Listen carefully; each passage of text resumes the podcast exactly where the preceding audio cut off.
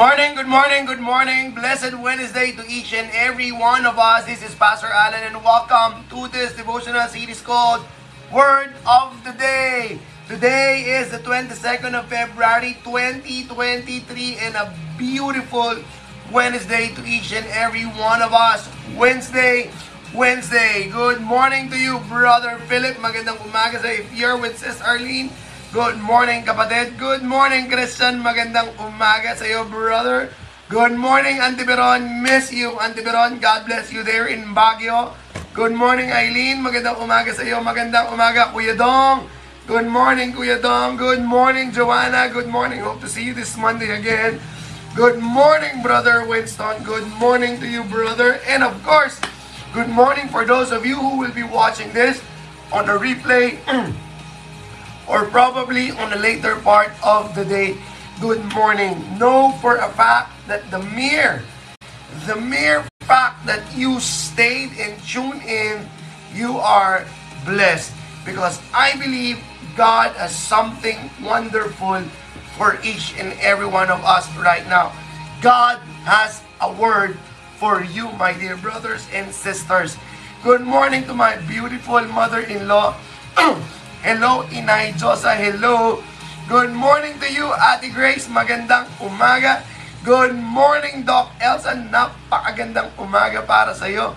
And then, of course, do tag, do invite your friends, those people that you believe God has a word for them through the word of the day. Good morning, Renesa. Magandang umaga sa iyo. Okay. Excuse me on this Friday, on this Wednesday morning, let me share to you this powerful declaration that is found in the book of Numbers, Numbers 14, verse 17. It's Moses declared it to the people. Good morning, Madeline. Good morning, Maricar. Numbers 14, 17. It says here, Now, remember, I love to talk about God is the God of now. All right? God is the God of now, not tomorrow, not yesterday, not in the future, now. Okay, good morning, Brother Erwin. Good morning, Ate Nini. Good morning, Mara. Numbers 14, 17. Now may the Lord's strength be displayed just as you have declared. Look at that. Look at that. Now may the Lord's strength be displayed just as you have declared. Brothers and sisters in Christ, on this beautiful Wednesday, Wednesday. On a Wednesday, Wednesday. On the one that we always declare, the tagline of Coach Irwin, winning within. This is possible because the Lord's strength is upon you. The Lord's strength is upon each and every one of us. So, type it down there in the comment section. The Lord's strength will be displayed in my life the Lord's strength will be displayed in my life. Come on, type it down there. You will never, you you yourself will be surprised. Gosh, saan nanggaling ang lakas na ito? Gosh, where in the world I'm getting all of this strength, all of this energy, all of this enthusiasm, all of this, uh, all of this power, simply because the Lord's strength will be displayed in your life. Good morning, Attorney Des. Good morning, Maril. Good morning, Adelina. Now, type it down there in the comment section. The Lord's strength will be displayed in my life. The Lord's strength will be displayed in my life. Come on. Good morning, Pastor Joey. Or should I say, good morning, Doc Joey. I'll see you this Sunday. Come on.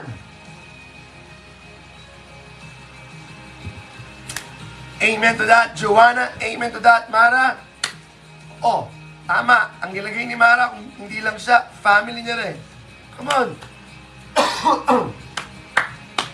the Lord's strength will be upon each and every one of us. Good morning, Pastor Lena or Doc Lena. Happy birthday, happy birthday, happy 35th birthday, Doc Lena. Good morning to you. Come on, the Lord's strength will be displayed not only in your life, but in your ministry, but in your business, but in your relationship, but in yourself. Type it down there because the Lord's strength will be displayed upon our lives. Now, I may not be reading, I cannot be I cannot read all of those declaration of yours. Pwede ba? If you can, can you open up your arms like this and let us declare and let us receive that declaration. Father, as our hands are open wide, it is our gesture that right here, right now, at this moment, our lives, our relationship, our business, our ministry will be overflowing with your strength. We will be able to declare what Nehemiah declared, the joy of the Lord is our strength. And we will also declare what Moses declared, now the Lord's strength will be displayed in our lives in Jesus' mighty powerful name. Amen. Get ready, get ready. You will be overflowing with the Lord's strength. All right. On a Wednesday, Wednesday, our word for today is Amaziah. I hope I pronounce it right. Amaziah. Good morning, Pastor AJ. I pray, AJ, makasabay ka kala Ate Nini this Saturday para makahabol. Please. Good morning, Pastor Allen. Good morning, Pastor Allen. Our word for today is Amaziah. Now, Amaziah may not be familiar with you, but we can learn a powerful wisdom and a powerful truth regarding God about the life of Amaziah. Amaziah, a brief background, is the ninth king of Judah, not of Israel, because during that time, during the time of Solomon, uh, during the time of Rehoboam, yung anak ni Solomon, naghiwalay ang kingdom, the kingdom of Israel, the kingdom of Judah, the south and the north. Amaziah belonged to the kingdom of Judah, and he was the ninth king of Judah. Okay, straight up, we have two powerful lessons that we can learn from Amaziah. Number one, you might want to take it down, take, take notes about this. Number one that we can learn from Amaziah is this. Obedience has a price and a reward. Excuse me about that. Wait. Obedience has a price and a reward. Now, I believe this is how our brain works. Okay? Our brain gets excited when we hear the word reward. But somehow our brain shifted from processing the price and immediately went to the reward. That's how it is, all right? We we love rewards, but somehow uh, there's a price. That is why maraming mga tao mahilig sa libre. That is why kapag ka may mga tao, pag nalaman nilang may, may bayan, they got less excited. But I believe the word of the day, fam, the word of the day community, and all of the listeners of the word of the day, they know that once God asks for their obedience, it has a price and it has a reward. Now let us talk about the price and the reward of obedience. Because I believe each and every one of us here, we are obedient every time God asks us to do something. Okay, now, bakit may price at may reward? During the time of Amaziah, listen to this, as a king, one of his duty, one of his sole duty is, primary duty is to provide and to protect. He's very good in providing for the needs of his people. He's very good in providing for the spiritual direction of the people. But he also needs to protect them. And during that time, ang kaaway nila is the Edomites. Okay? And one of his job is to protect the people. Now, in order to protect his kingdom, instead of being on a defense, he goes on a offense, on an offense. Instead of waiting for the Edomites to attack, he will attack. And because of that plan, ginather niya yung mga armies niya and then he hired 100,000 soldiers from the neighboring country which is the Israelites. So, hindi sila magkaaway noon pero magkahiwalay sila. Meron talagang ganon. Hindi sila magkasama, magkahiwalay sila pero hindi sila magkaaway. So sabi niya sa hari ng Israel, pwede ba? Bigyan mo ako ng 100,000 na Israelites, babayaran kita. So in short, he hired soldiers from the neighboring country to fight for them. to fight with them. Not for them, kasi sasama siyang lalaban. To fight with them. Sounds like a great plan. Instead of waiting for them to attack, he said, let's attack. Instead of themselves fighting, let us hire another group of soldiers. Great plan, sound plan, until God stepped in. Sometimes our well-laid plans, when God steps in, nagugulo. And how we respond or react when God's stepping in into our carefully laid plans determines our attitude or how we view about God. Okay? So in that time, God stepped in. In that time, with that carefully laid plan, nakialam ang Diyos. Now, bago ako magpatuloy, was there ever a time in your life, or are you at the season of your life right now, that you have a great plan, eh alam mo, nararamdaman mo, nangingialam ang Diyos. Alam mo, nararamdaman mo yan, you know, you know in your heart, you know in your spirit, you know you're in, in your God. God is stepping in.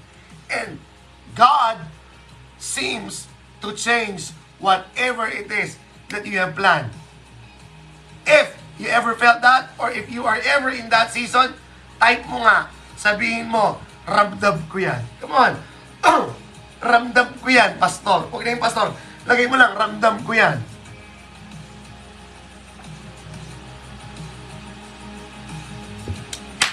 Good morning, Renalyn. Good morning to you, Major of Nair. Good morning, says Pop. Come on. Have you ever felt that? Naramdaman mo yun? Ah, ah, planadong planado. You have forecast everything. Nagpray ka naman. Pero alam mo, nangingialam si Lord ngayon. Nangingialam. And you know when God steps in, it will be different from what we have in mind. Yan. Sa mga umamin, sa mga nagsabi, thank you, thank you. So, let me continue. Again, again, carefully laid plan. Instead of waiting for the enemy to attack, let's attack. To be sure, let's hire 100,000 soldiers and pay them 100 talents of silver for their service. So when they're about to attack, God stepped in. When they're about to engage and execute the plan, Deuteronomy, 2nd Chronicles, chapter 25, verse 7 to 9. Listen to this. 2nd Chronicles, chapter 25, verse 7 to 9. But a man of God came to him and said, Your Majesty, these troops from Israel, yung hinar niya, must not march with you. For the Lord is not with Israel, not with any people of Ephraim. Even if you go fight and courageously in battle, God will overthrow you before the enemy. God stepped in. Sabi ni ng Panginoon, do not take with you those people from Israel or Ephraim, because I am not with them. Even if you fight courageously, valiantly, gallantly, strategically, intellectually, God will overthrow you. In short, God asked him to drop something that he brought along the way. On a Wednesday, Wednesday, if we want to keep on winning in this life, in this beautiful thing called life, sometimes the one that's blocking our path towards victory is the one that we are carrying, the one that we carried along the way. Maganda na yung plano niya nung una. And then, oh, dagdagan ko kaya ng 100,000 more. And then God saw, I am not with those people that you brought along the way. I am not with that relationship that you are carrying.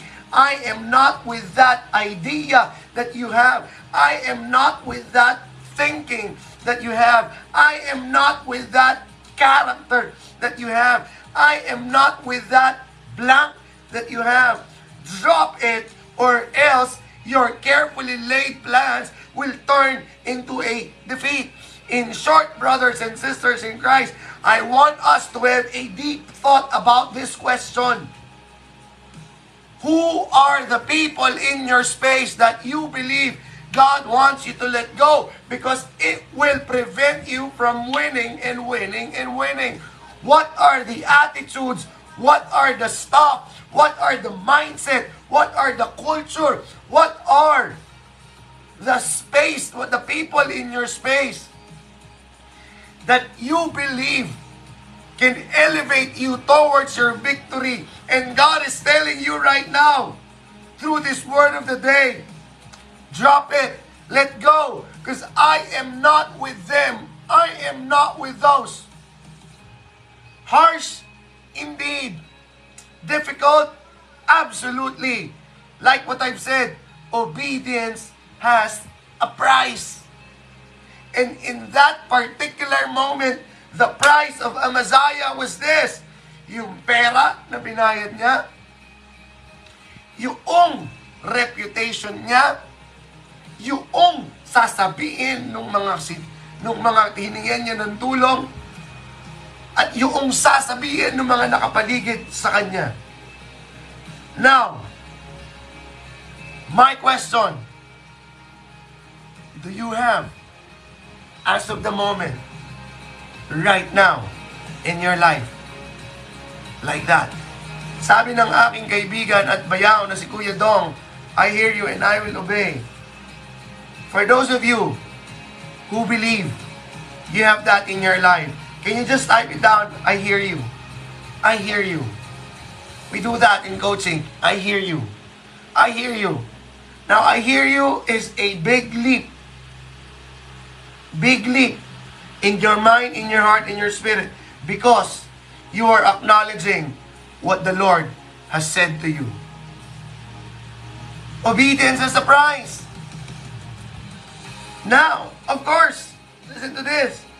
Let me continue. This is a blessing. What is that kind of blessing? The blessing to identify what elevates us and what desecrates us. This is a blessing that God had given to Amaziah. And I pray that each and every one of us will have that kind of gift, that kind of skills to identify what fails us and from what leaks us. L-E-A-K. Ano yung nagpupuno sa atin at ano yung nagpapatagas sa atin. This is a God-given skills to identify what catapults us or what pulls us back. And God will always tell each and every one of us, let go and drop the ones that desecrates you, the ones that cause leaks, the ones that that pulls you back instead of catapulting you. That's a gift, but it has a price. So let's continue. Of course, just like you and I, ang Messiah, the same temperament, ipipilit. Oh, pinilit niya. Sabi niya ganon. Let me read ha, verse 8. Even if you go and fight courageously in battle, God will overthrow you before the enemy. For God has the power to help or to overthrow. Look at that. God has the power to help or to overthrow. Kapatid, I'd rather stay in the helping hand of God rather than be in the overthrowing hand of God. Ulitin ko, God has the power. This is not mine, but from the prophet that God sent to Amaziah, God has the power to help or to overthrow. Ano ang gusto mo? God's help or God's overthrowing power? bago ipagpatuloy, type mo nga, what do you want right now? God's help or God's overthrowing power? Of course, it's a no-brainer, but again, let's immortalize it. Type it down. I desire God's help.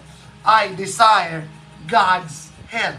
Type it down. I desire God's help. Hello, baby. Andito kasi asawa ko eh.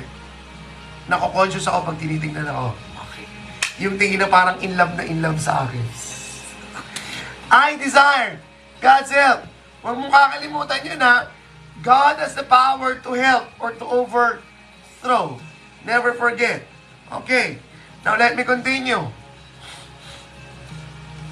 Just like you and I, pipilit eh. Pipilit. Verse 9.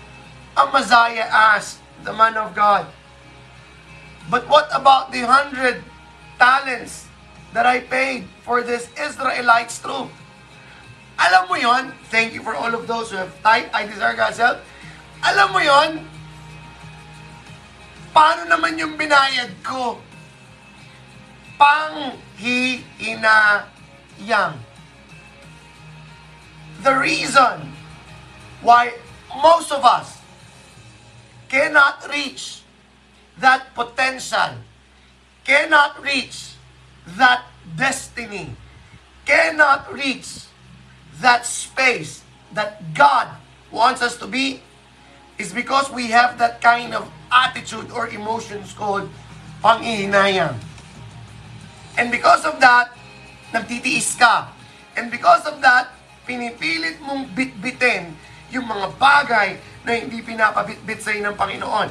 And because you insist on carrying those, because nangihinayang ka, you got the over the, the overthrowing part. And then pag nangyari yon, sasabihin mo, bakit mo hinayaan magkaganito to, Panginoon? And I want you to remember this right now. If you are in that situation, if you are in that aspect of your life and your question, bakit mo hinayaan mangyari to? I would like to ask you this question. Ano yung naghinayang kang bitawan sa buhay mo? Kaya ka nagkaganyan. That's a Messiah's leverage. Sayang naman yung binayad ko. 100 talents of silver. Paano naman yon? Remember, obedience is a price. And that's another price. Nagbayad na siya.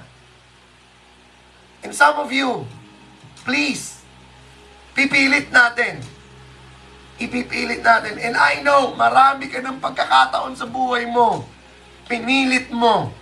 Pinilit mong bitbitin. Pinilit mong ipaglaban. Pinilit mong dalhin. Kahit ang sinasabi na sa iyo ng Panginoon, drop, drop, drop. Because I am not with those. I am not with it. Pinilit mo pero nangihinayang ka. And God is telling you right now, listen to this. Sagot niya kay Amaziah ha. This is the answer. Let me read. Amaziah asked, paano naman yung binayad ko? Let's go deeper. Paano naman yung taon na pinagsamahan namin? Paano naman yung sasabihin ng iba? Paano na yung naipundar namin? Paano na yung naibuhos ko na oras doon? Paano na yung mga ganito? Paano na yung ganito? Paano na yung ganito? Papaano na yon? Again, remember when I told you, that's the question that even us can have a million answer, but we cannot get a certain one. The question, paano? The question, what if? We can formulate a lot of answers, but we cannot get certain answer from that because the future belongs to God. If God asks you, if God asks you to let go, if God asks you to drop something, if God asks you to drop someone, if God asks you to let go of a mindset, of an attitude, or whatever it is, only God can answer. What's in our control is we obey. So Amaziah said, What about the hundred talents of silver that I paid? And the man of God replied, And this is what God says The Lord can give you much more than that. Baka hindi mo narinig. This is the answer of God. The Lord can give you much more than that. The Lord can give you much more than that. The Lord can give you much more than that, Judy.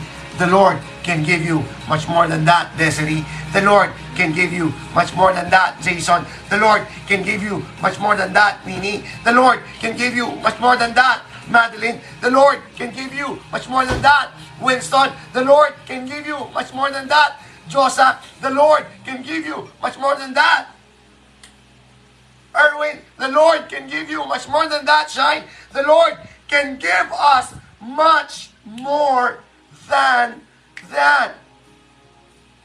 Remember the picture of a, a girl holding something in her hands and God is asking, drop it. And at the back, God is something bigger than what He has. Because that is our God the Lord can give us much more than that. God can give you more opportunity than the opportunity that you will drop because that opportunity will compromise your faith, will compromise your values. The Lord can give you much more than that of promotion because that promotion that's being offered to you can greatly compromise your family time. Sorry, passionate lang You lost a relationship. The Lord can give you much more than that. You lost a friendship. The Lord can give you much more than that. You lost a business deal. The Lord can give you much more than that. And I would like to end in this note. On a certain interview regarding this coach, tinanong yung isang coach, What's the most difficult thing that you encountered or that you have faced? Now, in my mind, I was thinking, pagsubok, mga mga pinagdaanan sa buhay. And then, this coach answered to let go of something that is working. To let go of something that is working. After the interview, sabi ko, galing ah, ha, galing, galing, galing, galing. What a Messiah has works. What a Messiah has is sound and logical. But God stepped in. I do not agree with that plan. And He paid the price. Sayang yung 100 talents of silver, Maaring busit sa kanya yung mga tao na yon and they are logically at a disadvantage if they will fight the Edomites. But the reward was, they won. They won. And they won. And because they won, the 100 talents na binayad niya, mas marami pa siyang nakuha. Technically, to drop and to let go of something that is working. Sometimes, God asks us for that so that He can give us something that works better. Because the Lord can give you much more than that. Medyo mag-overtime lang, but you know what's the meaning of a Messiah? The meaning of a Messiah is Get ready. The strength of the Lord. That's the meaning of a Messiah. The strength of the Lord. Kaya pala. Because the strength of the Lord will be displayed in our lives if we obey. Good morning, Dwight. If we obey. A Messiah, the strength of the Lord. So, before going to the reward, can we go to the price? Can we drop something that's working so that we can receive something that works better?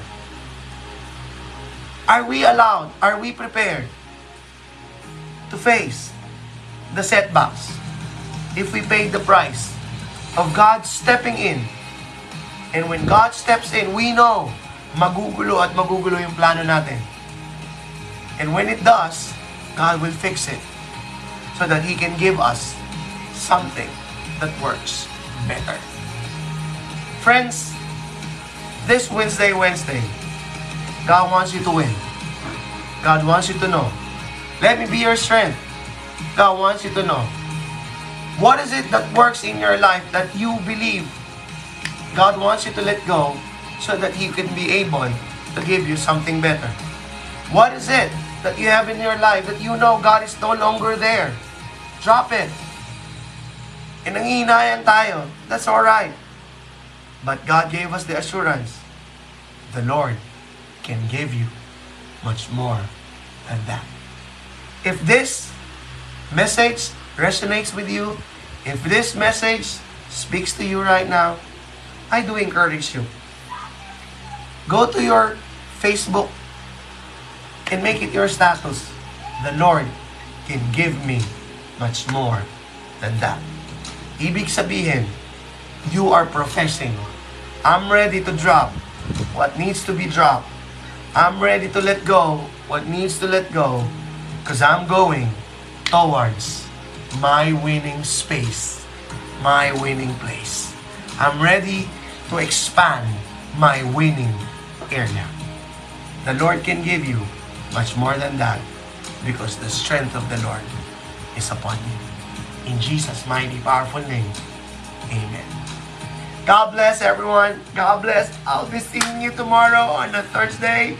God bless. And remember, remember, the Lord can give us much more than that.